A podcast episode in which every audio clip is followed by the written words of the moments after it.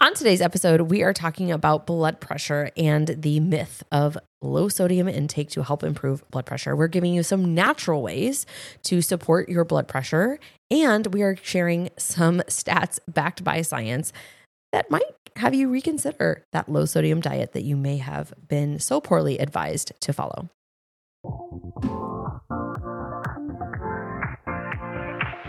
Live your life within the moment, moment. And wait until the morning, morning. You never know when it is over, over. All that I know is Monday, and we are talking about one of my favorite topics salt. And blood pressure. Mostly salt. I have become such a salt ad. Like, I think that so many people could resolve so many of their health problems by drinking more water Mhm. and taking in more sodium. Yep. Right types of sodium. Right. Let me let me state that. Yeah. Like we I talk about it all the time in terms of even constipation. Get up in the morning and have warm lemon water with mineral salt in it. And you're probably going to notice your bowels are going to improve a little bit. Maybe that won't fix everything, No. but your energy, we love Energy. element. LMNT for life. Energy, constipation, brain fog, hydration, dry skin. Drink some more salt, guys. Just put some more salt, get the right kinds. I will forever love LMNT. They are the most amazing company. But salt is bad for me, Becca. Oh, God. We need to talk about this. We are going to talk about it today. I'm actually considering having a third packet of LMNT today because I'm just like not taking in sodium with the cleanse. Yeah. Well, you're so you guys we'll we'll probably do a podcast on this in terms of like the four phases of things that we take our clients through. But um, you know, typically the the first phase is helping calm down stress, support metabolism systems, and for a very short 48 hour period, they do two gallons of water to flush and flood the body and support just opening up drainage and detox pathways. Mm-hmm. So it is not a normal intake. It is not something that we would recommend. And we do recommend including minerals in almost Yes. every and electrolytes in almost every water that you're consuming. Yeah. Cup yeah. of water or whatever. We Yep. have our half gallon jugs. I have my half. Liz and I are matching. I got a different color than Liz though, because hers is pink. So I couldn't. I, then we would I get like confused. We would also get confused whose was whose. Yeah. I like the teal though. That's cute. I'm on my last half gallon. I have until You're crushing it. bedtime to finish it. I'll be fine. Um, so today we wanted to talk about blood pressure and sodium and the relationship and the history and debunk some things. Mhm. So let's talk first about blood pressure, high blood pressure in particular, or hypertension. And it is the most important risk factor for premature death, accounting for half of all deaths caused by cardiovascular disease and 13.5% of all deaths each year. So it affects about 26% of people worldwide, about one third of the population. Nine in 10 Americans are expected to, to develop high blood pressure by age 65. Holy shit. Yep. It's a silent killer. Percent. Dr. Hyman, if you guys uh, ever follow him, if you don't, you can look him up. Dr. Hyman has some really good podcast on blood pressure and how the ranges have changed and we call it, you know, kind of like the silent killer. Um, and here's the problem is in conventional medicine, there's a pill for every ill, Mhm. right? Instead of looking at, like, I just had a conversation with one of my clients um, a few weeks ago, asking them, has this helped your blood pressure? Number one, once you went on medication. And number two, did they ever talk with you about lifestyle factors? And the answer was they told me to watch my sodium intake. And I just get more and more angry every time because there's drug therapies for things, but they never look at the root cause. And mm-hmm. they're still talking about things that have been debunked in the research time and time again for, we're talking like 20 years now. But it doesn't make it to the doctor's desk for 17 years, right? That's the average time it takes from a research paper to be published for the doctors 17 years. to be aware of it. Um, so be an advocate for yourself because studies have shown that drug therapy for high normal blood pressure and even high, even mild hypertension is not effective. And so they're typically using medications, things like diuretics, beta blockers, ACE inhibitors, and calcium channel blockers. But more than one is usually needed. So, Mhm. because of the side effects of the medication, now they're giving you another medication. I don't need to go on here in terms of how this ends. Or they all have different purposes, and sometimes one purpose is not your need, or you need multiple different factors to control your blood pressure. So then you're on multiple medications. And initially, these medications were only recommended for people whose blood pressure exceeded 160 over 100.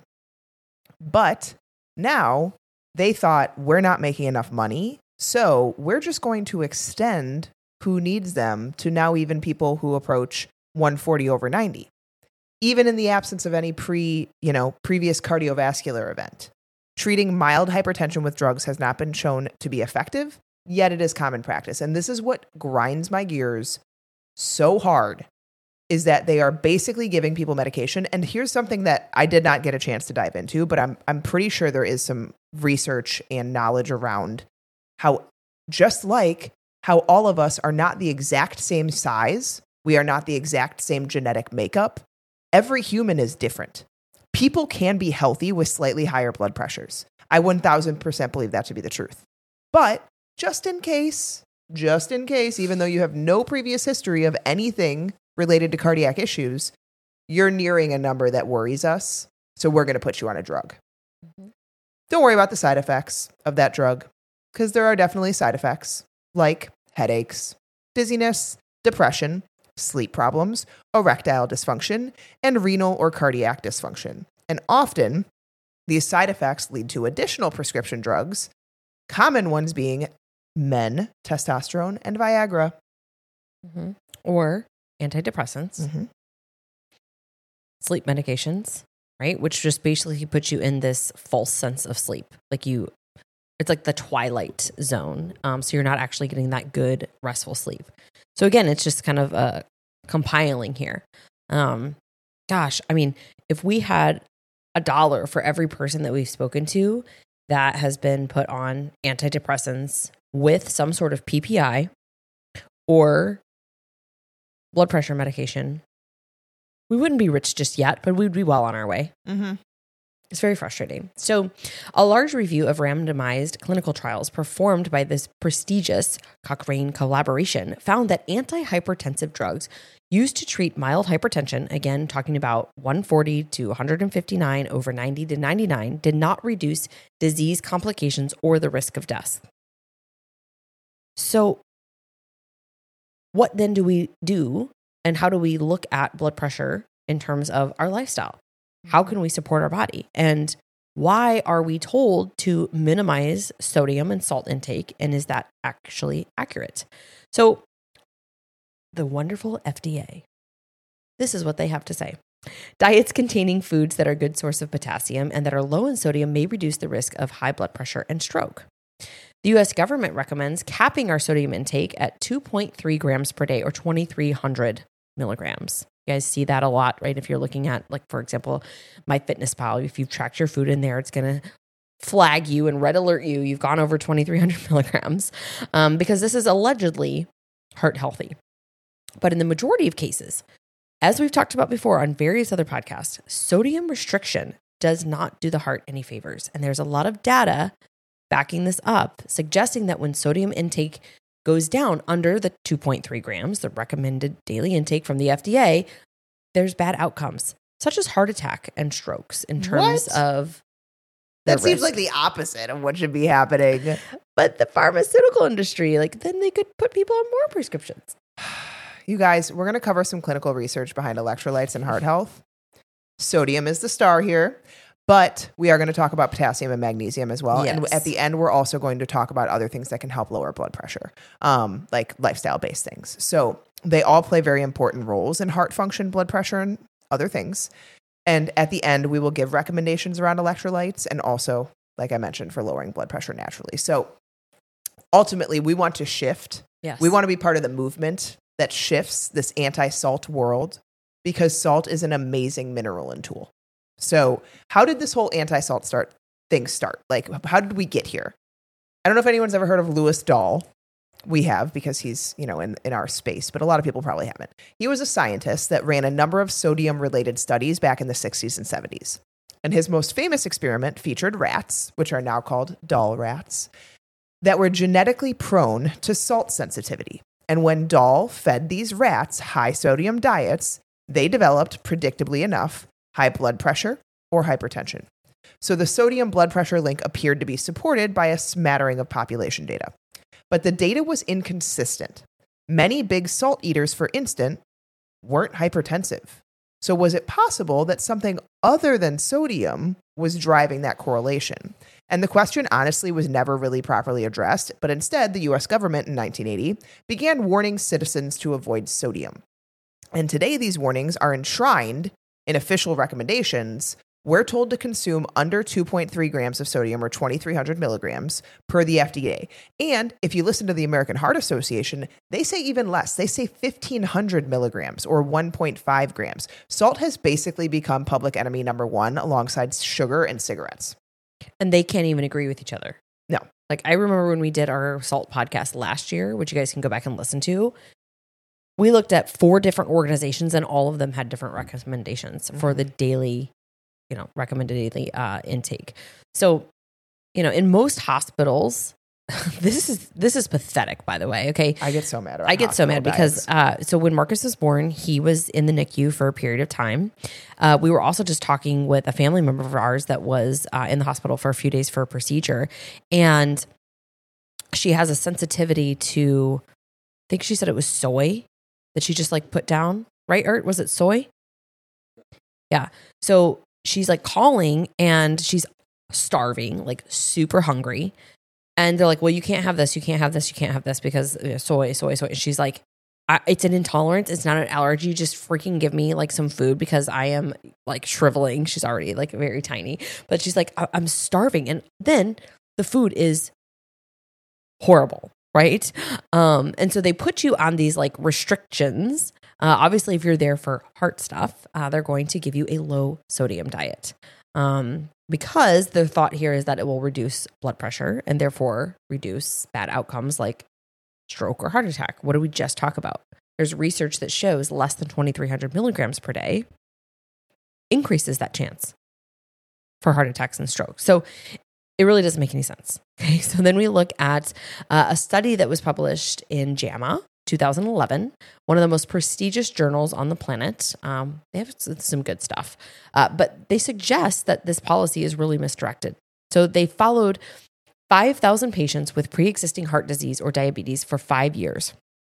And the researchers tracked their sodium excretion as a proxy for sodium consumption and compared it with the rates of stroke and heart attack after the five year follow up.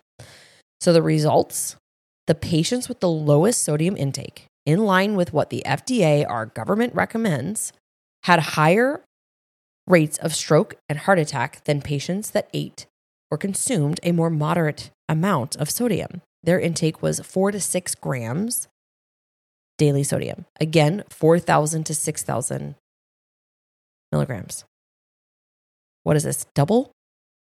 Right? it's insane. 2,300? It's absolutely insane. Yeah. And then what they they mention here too is that individuals in order to become a risk of heart attack and stroke had to reach about 8 grams of sodium before it was a risk again or that risk spiked up. So, as a result, what we can, you know, correlate here is that low sodium diets that are supposed to help don't help. Mhm. And that sweet spot seems to be somewhere in the ballpark of 4 to 6 grams of sodium daily. Yeah. And they've, so like that was one study. And a lot of people are like, that's one study. Sure. They've also done systemic reviews, which is basically a review of many studies and kind of putting together the summary of those. There was another one done, a systemic review in 2018, that looked at nine clinical studies that asked one question Does restricting salt help with heart failure? Across the literature, the evidence is inconclusive. In other words, there isn't a good case for sodium restriction. But what about sodium driving up blood pressure? One of sodium's primary functions is to increase fluid volume in blood vessels. This helps get blood to your brain, among other places. And it's a big reason why low serum sodium brings a host of cognitive symptoms. So, yes, boost your sodium intake high enough, and you will increase volume enough to raise blood pressure. But how does that play out in the real world? Because that's what we really want to worry about, right? So, there was another study in 1988 which analyzed 10,000 people across the globe to explore the link between dietary sodium and blood pressure. In most populations, there was no link between salt consumption and hypertension. And more recent research even strengthens that finding. So we have we wonder like what happens when you take a few thousand people with normal blood pressure and see where they fall on that sodium intake blood pressure graph. The results those at lower sodium intakes had higher blood pressure than those with higher sodium intakes. So if sodium is driving hypertension, how could that happen exactly? It, the data does not hold up. So we need to start, stop demonizing salt and these salt packets. And I think a big correlation that we've talked about a little bit is sodium is often when people consume high sodium, they also are consuming high fat. Right. And they are consuming high sugar because what has lots of sodium in it? Processed, foods. foods. And this is the sodium that's not mineral sodium. Exactly. Right. We're not looking at a Redmond real salt or a Celtic sea salt or an LMNT packet that's also bringing in other minerals, including potassium and magnesium. So let's talk about that because there are other electrolytes that certainly play a role here, and it's all correlated and it's an important topic um, to this conversation. Yet I don't think this is covered uh, with doctors. I don't think that you see them saying, "Oh, watch your potassium or increase your potassium," things like that. Unless you have blood pressure issues, I Right. think is the main time where they might say something. Right. Mostly it's salt. Yeah. So potassium, like sodium, helps regulate fluid balance in and out of your cells. So it keeps blood flowing through veins. Your brain, obviously, um, is suspended in fluid. Your jelly like brain, very, very important. Um, and blood pressure, right? We want to keep this uh, within healthy ranges. And so potassium does help regulate that. Higher potassium intake is uncontroversial, associated in terms of lower blood pressure. Yet, only 3% of US Americans get the Institute of Medicine's recommendation of daily intake, which is 4.7 grams of potassium per day. So, that contributes to higher blood pressure and increased heart attack um, or heart disease risk. So, again, this is a really, really big factor here, but it's all blamed basically on sodium. Okay. It so, should be blamed on the American diet. Yep. If we think about it, as Becca just mentioned, what drives all of these metabolic issues that drive heart disease? Standard American diet, ultra processed foods, high sugar, high salt, high fat. Again, that high salt not being the right forms of salt. Um, so, processed foods, again, evaluate how much are you consuming. You're also going to look at things that you know don't have a lot of potassium in them.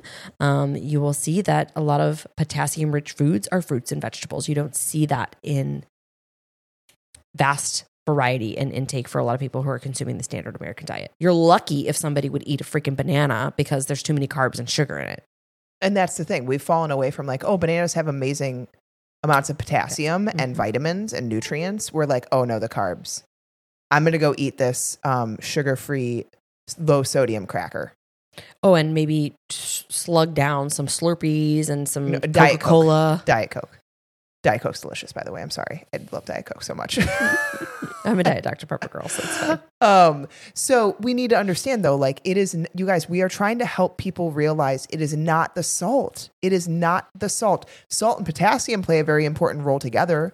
They're kind of cofactors. They help intracellular and extracellular fluid balance, and you need both of them.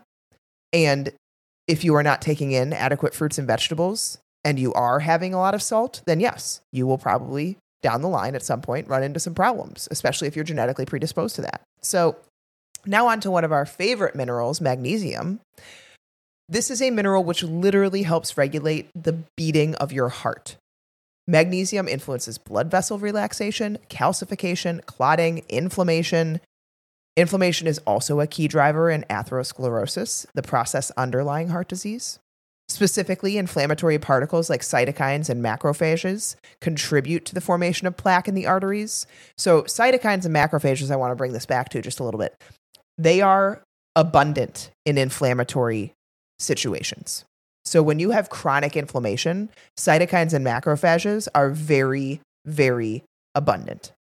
And they contribute to the formation of plaque in arteries.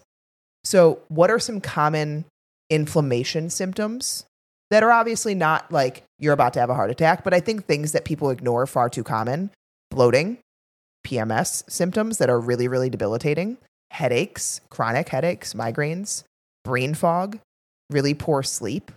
All of those tend to go with chronic inflammation. And so when these plaques that these inflammatory uh, cytokines and macrophages eventually develop, eventually break off, then that heart attack or stroke, heart attack or stroke can occur. I am. It's the end of the day. You can tell. So we need to basically affect the immune driven process, and magnesium can modulate heart disease risk. Think of magnesium kind of like children's aspirin. Like it helps in the same similar, it helps drive down inflammation. It's very safe to take in moderate doses. And it's evidenced by the fact that magnesium deficient patients have higher levels of systemic inflammation. So, magnesium supplementation is a very promising therapy for alleviating cardiac arrhythmia, which is basically a condition where the heart doesn't beat properly. Yeah. Yeah. I was just pulling up a different um, study here just on magnesium from one of the companies that uh, I'm actually trying out myself, BioOptimizers. and um, you know, talking about just magnesium for sleep because we use different forms of magnesium for different reasons as they all play different roles. But there was a study that has shown that magnesium inhibits the fight or flight molecule known as norepinephrine. And by inhibiting that, it helps to lower blood pressure and put you in more of a relaxed state. So it's really good in terms of people who are struggling with blood pressure.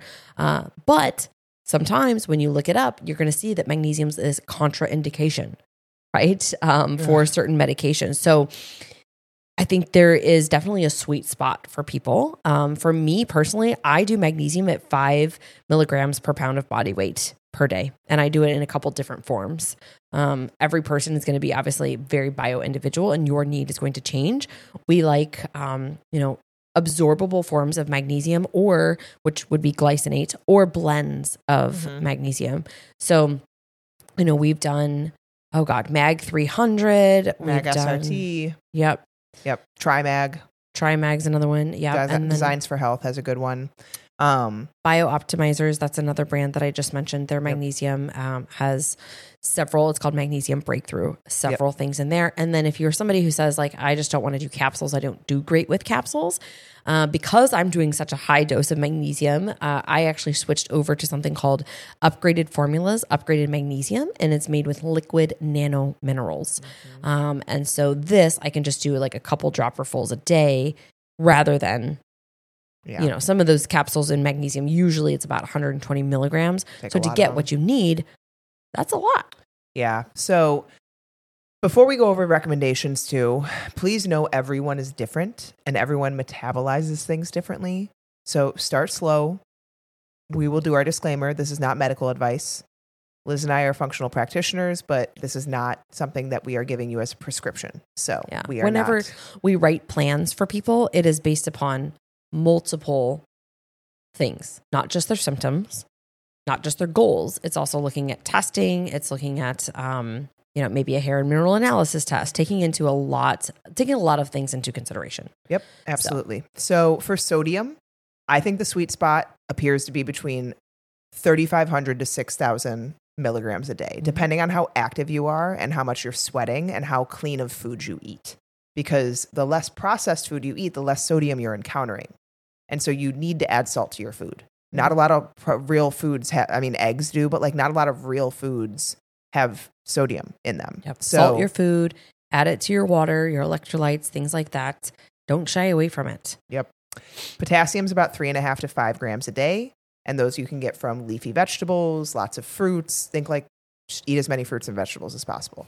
And magnesium, we say usually to start around 400 to 600 milligrams a day and increase from there to what Liz was saying, which is five milligrams per pound of body weight. Um, so most of your potassium and magnesium should come from dietary sources like dark leafy vegetables, starchy tubers, meat, fruits, but most people do need to supplement, to be honest. Um, so, supplementing those things, and the harder part is the sodium when you are eating a clean diet, which is why we love our LMNT.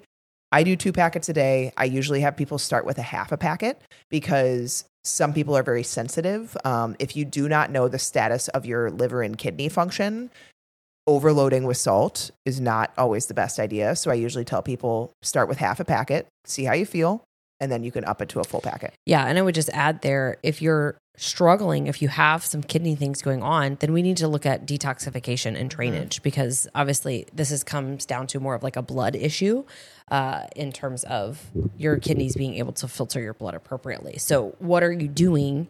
To help support your drainage and detoxification pathways. And this is where we get into the conversation of your lymphatic system, which has such an important role in our health. We could probably do a podcast just on that, but many people are unaware of that. Um, and so this is again, as Becca's saying, maybe start with half a pack of elements, but look at your diet. How many leafy greens, how many bitter greens, things like parsley, arugula, cilantro, uh, things that are higher in fiber. Baby carrots are really great. Cruciferous vegetables, because your kidney is also kind of a backup to your liver.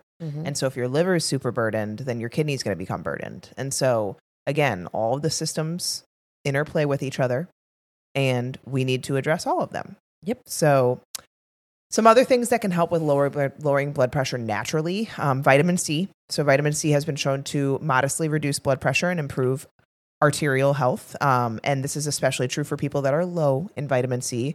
Usually recommended dose is a thousand milligrams a day. I recommend usually using like an ascorbic acid um, versus like Emergen-C packets, which have a bunch of other crap in them. So I just, and it's super cheap just buying, you know, or you can do liposomal for- forms of vitamin C that are better absorbed. Um, and obviously vitamin C is water soluble. So you just pee it out if you don't. And fun it. fact if you are somebody who is iron anemic, you need to have vitamin C as well as some other things. Um, but if you are taking iron, you should be taking it with vitamin C for better absorption. Just a little fun fact there. Yep. Next one is COQ10, which is something also if you are on a statin, you absolutely should be taking COQ10. And vitamin E. Yep. So COQ10 is an antioxidant that plays an important role in protecting the heart. Um, levels of COQ10 decrease with age and are lower in patients with diseases that are characterized by inflammation and oxidative stress, such as high blood pressure, heart disease, and type 2 diabetes. So doses of like 100 to 225 milligrams a day, um, it can reduce systolic blood pressure by 15 milligram Hg uh, and diastolic blood pressure by 10 mg Hg. So it is fat soluble. You want to consume it with a fat meal or a fat based meal or with a meal with some fat in it. Um, so there are a lot of very good forms of COQ10. We have shared our favorite brands of supplements out there before. We should probably do another podcast on that too. Yeah, we definitely can. And I just um, was chatting with a client of mine. She's been on, oh, statin for I don't know how many years. And they never told her about taking COQ10, which is crazy to me. Um, and so I was giving her a little bit of education around the importance of COQ10 as well as vitamin E. And they actually have blends now for people um, to take in terms of you know supporting some of the depletions when you are on a statin. So yeah, we can definitely do another one.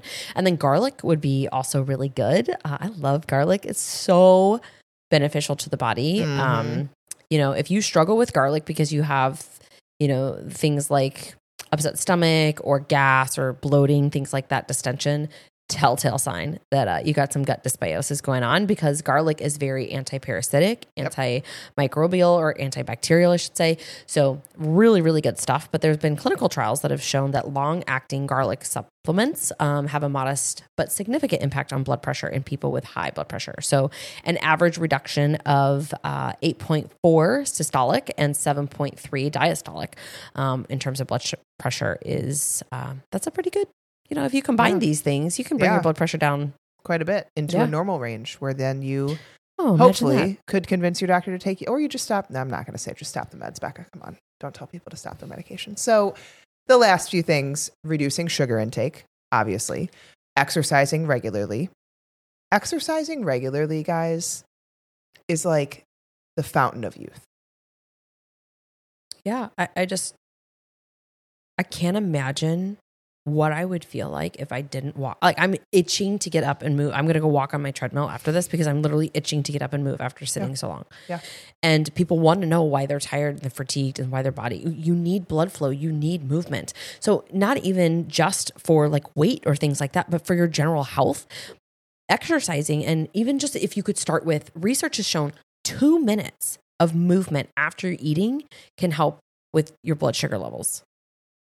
Blood sugar, blood pressure, all these things are really, really important for longevity. Stress, manage your stress. Get outside and walk in nature. Being in nature is very, very therapeutic, can help with mood, a lot of different benefits there. Meditation is great, breath work is great. Again, if you can just find time in your day, take deep breaths, five seconds in, five seconds out, just really big, deep breaths. All of that can help reducing our blood pressure. And I think a lot of people, you know, if you don't struggle with blood pressure, you probably know the feelings of anxiety and you're getting red and you're you just think of like the feeling of like I'm boiling, Mhm. right? All those things we just talked about would be ways for you to kind of calm your system down Yes. as well. Yep. So it is the silent killer. As I mentioned, uh, listen to Dr. Hyman. He's got a couple different podcasts with a couple different doctors that go into more of like the science and in depth stuff. But we wanted to bring this to today to understand that salt is not the devil. Hyman talks about that as well, just in different ways. So I can link those out in the show notes. And if this was valuable to you, you appreciate it, the content uh, is what you want more of, please like, rate, review, and share the show.